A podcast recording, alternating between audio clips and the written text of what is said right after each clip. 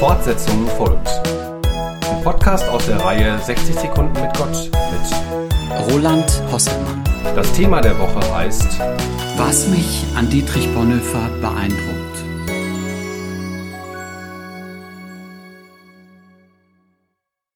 Was mich an Bonhoeffer beeindruckt, ist schon sein äußeres Erscheinungsbild.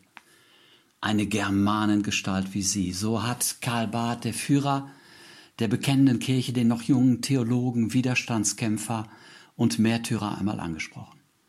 Ein durchtrainierter Typ, der seine Studenten im Fußball und Tischtennis schlägt. Dazu aus vornehmem Haus. Ein brillanter Pianist, der mit elf Jahren Mozart-Sonaten vom Blatt spielt.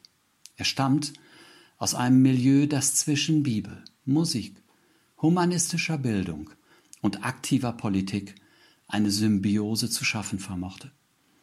Im Gestapo-Gefängnis hat Bonhoeffer auf seine Mitgefangenen den Eindruck eines Mannes gemacht, der so wörtlich wie ein Gutsherr aus seiner Zelle heraustritt. Und in einem Verhör gibt er zu Protokoll, ich gehöre mit Stolz einer Familie an, die sich um das Wohl des deutschen Volkes und Staates seit Generationen verdient gemacht hat. Fortsetzung folgt.